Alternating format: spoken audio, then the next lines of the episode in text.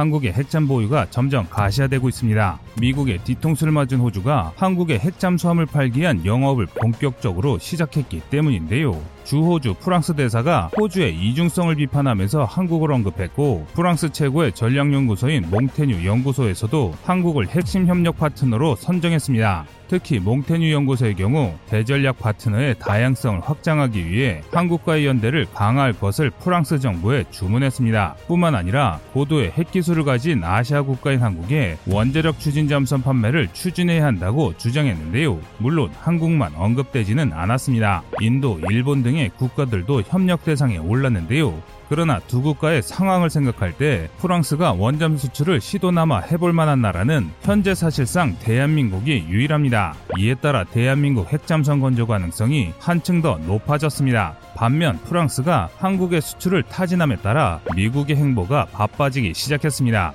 이 때문에 미국이 직접 한국에 핵잠 기술을 이전하거나 한국의 핵잠선 개발을 허용할 가능성이 높아졌습니다. 그런데 이런 유사한 사례가 과거에도 있었는데요. 과거 한국은 군사무기 개발이나 라이선스 생산으로 미국의 도움을 요청한 적이 수차례 있습니다. 하지만 미국이 이를 불허했고 어쩔 수 없이 한국은 다른 나라를 찾기 바빴는데요. 그런데 황당한 것은 우리가 다른 나라들과 무기 계약을 코앞에 두면 항상 미국이 자신들과 계약하자며 뒷북을 쳤기 때문입니다. 핵잠수함이라는 훨씬 복잡하고 위험한 무기를 할지라도 그동안 성장한 대한민국의 입지를 고려하면 비슷한 일이 생기지 말라는 법이 없는 것이죠. 그리고 설령 미국이 핵잠수함을 수출하지 않더라도 상관없습니다. 대한민국은 이미 과거에 프랑스와 성공적인 방위 협력 체계를 구축했던 경험이 있습니다. 프랑스 역시 상당히 만족했던 일이었기에 두 국가가 잘만 협력한다면 과거처럼 좋은 성과를 내는 것도 충분히 가능합니다. 그래서 준비했습니다. 오늘은 프랑스의 러브콜이 대한민국 핵잠 선 건조에 어떤 영향을 미칠지에 대해 전해드리겠습니다.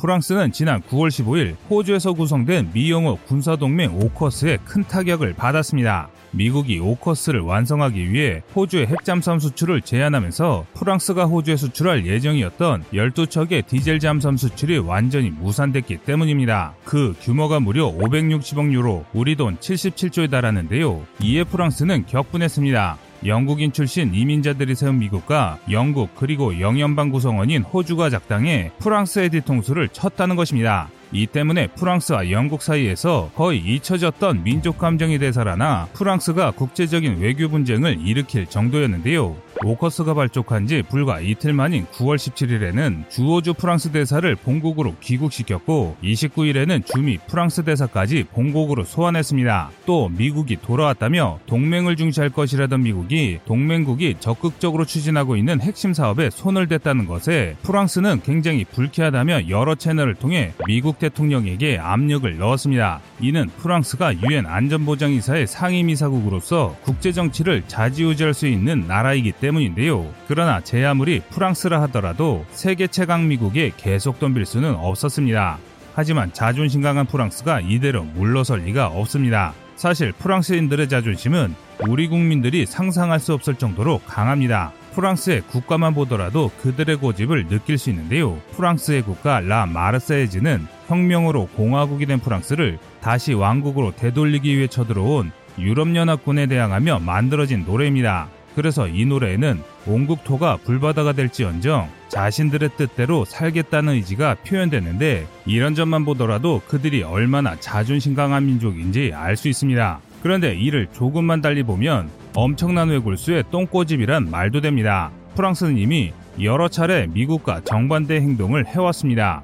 미국에 반발을 해 핵을 개발했고 미소 대립으로 모든 서유럽 국가들이 미국의 지시에 따를 때 프랑스만 혼자 독자 노선을 걸었습니다. 또 미국에 반대한다고 하더라도 새삼스러울 게 없는 나라라는 것입니다. 그런 프랑스가 지금 대한민국과의 협력을 적극적으로 추진하고 있습니다. 미국 때문에 자신들의 초대형 산업이 큰 타격을 입은 만큼 다시 한번 조선 어깨를 살리고 미국이 싫어할 만한 행동으로 잃어버린 자존심을 회복하려는 것입니다. 세계적인 싱크탱크이자 프랑스 최고의 전략연구소인 몽테뉴 연구소 역시 이에 대해 논평을 내놨습니다. 싱크탱크는 정부나 기업체 등에 의해 운영되는 전문가 집단으로 영국의 국제전략연구소 IISS, 미국의 국제전략연구소, 랜드연구소, 카네기 재단 등이 있습니다. 고위공무원, 전문연구원, 기업인, 군, 관계자 등 현재 국가 정책을 평가하고 미래 국가 전략을 제안하는 집단입니다. 그리고 바로 이 싱크탱크 중 하나인 프랑스 몽테뉴 연구소의 연구원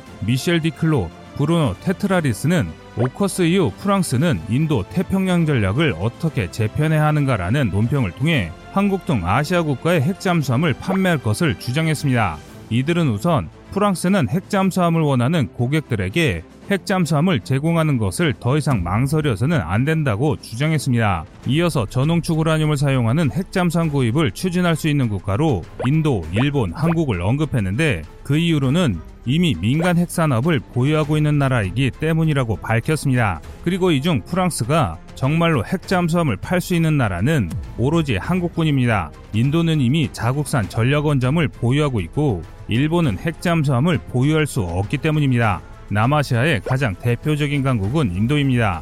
또한 인도는 자원부국이며 수년 안에 인구수에서 중국을 초월한 세계 최대 인구 대국인데요. 하지만 인도가 강한 이유는 따로 있습니다. 바로 핵보유국이라는 것입니다. 인도는 자국으로부터 독립한 이슬람 국가인 파키스탄과 히말라야를 두고 대립하는 중국에 대응하기 위해 무려 1962년부터 핵 개발을 추진해왔습니다. 그 결과 지난 1998년 마지막 핵실험을 끝으로 100여 기 이상의 핵을 보유하고 있는 것으로 알려져 있는데요. 과거 인도는 1989년부터 본격적인 핵 개발을 시작해 최초의 준중거리 미사일인 아그니원을 개발했으며 이후 이 미사일의 고도화를 지속적으로 추진했습니다. 결국 지난 2018년 7월 2일에 최대 사거리 8,000km에 달하는 아그니5 ICBM을 개발하는데 성공했습니다. 그리고 이렇게 핵 개발에 집착하던 인도가 핵무장의 끝판왕이라 할 수 있는 핵잠수함을 개발하지 않을 리가 없습니다. 인도 해군은 지난 2009년 7월 26일 배수량 7,000톤급의 전략 원자력 잠수함인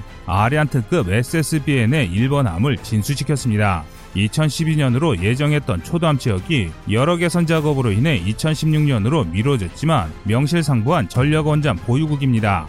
이번 함 역시 곧 전력화될 예정인데요. 따라서 이미 자국산 전력 원잠이 있는 인도가 프랑스산 원잠을 살 일은 절대 없습니다. 일본 역시 마찬가지입니다. 일본의 잠수함 제작 능력은 결코 프랑스의 밑이 아닙니다. 디젤 잠수함에 한정한다면 오히려 위라고 해도 과언이 아닌데요. 그러나 패전국이기 때문에 핵잠수함 개발을 시도하지 못합니다. 만약 프랑스가 일본의 원자력 잠수함을 판매한다면 프랑스는 동북아의 모든 나라들의 항의를 받아야 할 것이며 동시에 미국의 강한 분노에 직면할 것입니다. 미국이 원하는 일본은 미국의 뜻대로 움직이는 말 잘 듣는 푸들이지 독자 전력을 구축한 대일본 제국이 아니기 때문입니다. 그러니까 한마디로 정리하자면 프랑스가 원자력 잠수함을 판매할 수 있는 나라는 사실상 현재 지구상에 대한민국 단 하나뿐입니다. 프랑스 정부 역시 이 사실을 잘 알고 있습니다. 이와 더불어 한국과 프랑스는 썩 나쁘지 않은 관계입니다. 국제관계와 각국의 군사기술 동향을 아는 이라면 프랑스가 한국과의 협력을 바라고 있음을 쉽게 짐작할 수 있을 텐데요. 그러나 프랑스가 아무리 우리 대한민국의 우호적이라 할지라도 여러 거래에서 신용을 지키지 않기기로 유명하기 때문에 우리 한국이 덥석 프랑스산 핵잠을 수입하는 것은 말이 되지 않습니다. 프랑스를 칭하는 여러 별칭 중에는 유럽의 중국이라는 말이 있는데요. 인구수로 주변국을 짓누르고 오만하게 굴던 프랑스의 역사가 마치 중국과 같다는 말입니다. 그리고 프랑스는 실제로 굉장히 뻔뻔한 나라입니다. 프랑스의 식민지였다가 독립한 IT로부터 독립 축하금을 받아내 IT 경제를 파탄냈고 자국의 프랑스화를 이용해 동아프리카 국가들을 경제적으로 수탈하고 있는 나라가 바로 프랑스입니다. 함부로 믿었다가는 언제 뒤통수를 맞더라도 이상한 나라가 아니니 프랑스가 우리에게 호의를 보인다고 그에 화답하는 것은 너무 섣부른 결정인데요. 하지만 그렇다고 아예 무시할 이유도 없습니다. 바로 미국을 자극하는 지렛대로 프랑스를 이용할 수 있기 때문입니다.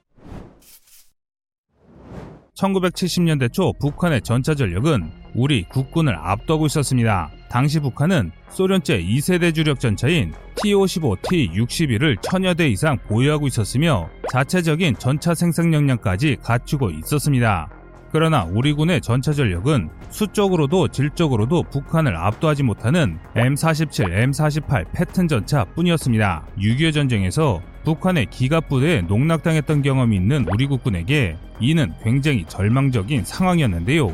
이 문제를 해결하기 위해 우리 군은 1970년대 후반부터 M48 전체의 개량 사업을 추진해 다수의 M48 A3K를 확보하는 한편 105mm포를 탑재한 M60 패튼 전체의 면허 생산을 추진했습니다. 그러나 미국은 6.25 전쟁 직전처럼 북한의 침략 위협을 낮게 평가하고 한국의 면허 생산 요청을 거절했습니다. 그래서 한국은 미국산이 아닌 다른 해법을 찾아야 할 상황이 됐는데요. 이에 우리 정부는 독일로부터 전차 기술을 도입해 레오파르트 1에 해당하는 전차를 자체 개발하기 위해 새로운 사업을 추진했습니다. 이는 미국을 크게 놀라게 했습니다. 항시 수천 대 전차를 유지하는 한국이 미제 전차를 쓰지 않게 되면 한국과 외교적으로 거리가 멀어지는 것은 물론 경제적 손실도 막대했기 때문입니다.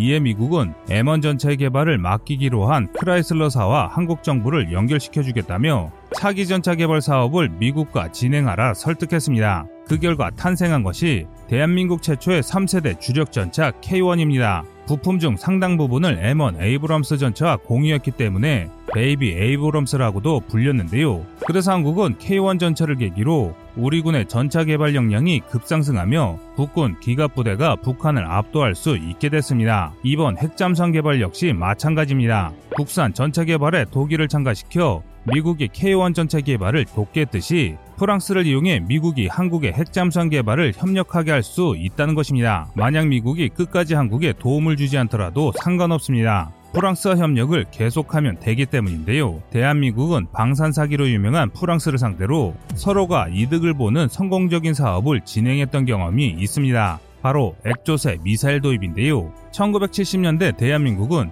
해군력 증강을 위해 당시 최첨단으로 여겨지던 미국의 하푼 대한 미사일을 수입하려 했습니다. 그러나 대한민국의 독재 정권을 싫어하던 카터 정부는 우리 정부의 요청에 응하지 않았습니다. 이와 더불어 한국의 군사력 증강을 염려한 일본의 로비가 겹치면서 하푼 미사일 수입이 사실상 불가능하게 됐는데요. 이에 우리 정부는 프랑스의 액조세 대한 미사일을 구매하겠다는 의사를 밝혔습니다. 액조세 미사일은 1982년 포클랜드 전쟁에서 단 한 발로 영국의 구축함을 겪지만 매우 훌륭한 대한 미사일입니다. 그러나 한국이 도입을 추진하던 1970년대를 기준으로 이렇다 할 수출 실적이 없는 신제품에 불과했습니다. 당연히 수출이 고팠던 프랑스 정부 역시 한국 수입 요청에 호의적인 반응을 보였습니다. 그러나 프랑스는 미국의 압박에 함부로 무기를 팔 수 없었는데요. 그런데 여기에서 미국이 전혀 생각하지 못한 한국의 기상천외한 협상 전략이 나왔습니다. 바로 프랑스 에어버스사가 개발한 여객기 A300 4대를 대한항공이 구입하겠다는 조건을 건 것입니다.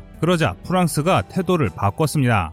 에어버스사가 지금이야 세계 2위의 초대형 항공기 제작사이지만 당시까지만 하더라도 이렇다 할 실적이 없는 신생 기업에 불과했습니다. 그 결과 한국은 액조세 미사일과 A300을 도입해 아주 잘 써먹었습니다. 프랑스 역시 대한항공이 A300을 성공적으로 운영하는 것을 계기로 세계 각국 항공사의 주문으로 에어버스사가 성공할 수 있었습니다. 이뿐만 아니라 한국이 프랑스제 미사일 도입에 성공한 것을 본 미국이 급하게 하푼 수출을 승인한 것은 덤이기도 했는데요. 이처럼 한국과 프랑스는 필요한 것을 서로 주고받아 양쪽 모두 크게 이익을 본 경험이 있습니다. 그래서 우리가 지금의 상황에 잘 대처한다면 원자력 추진 잠수함 개발에서 같은 성과를 낼 수 있을 것입니다. 여러분의 생각은 어떠신가요? 시청자님의 현명한 의견을 댓글로 남겨주시기 바랍니다. 여러분들의 좋은 의견이 좋은 영상을 만드는데 많은 힘이 됩니다. 이상 꺼리튜브였습니다.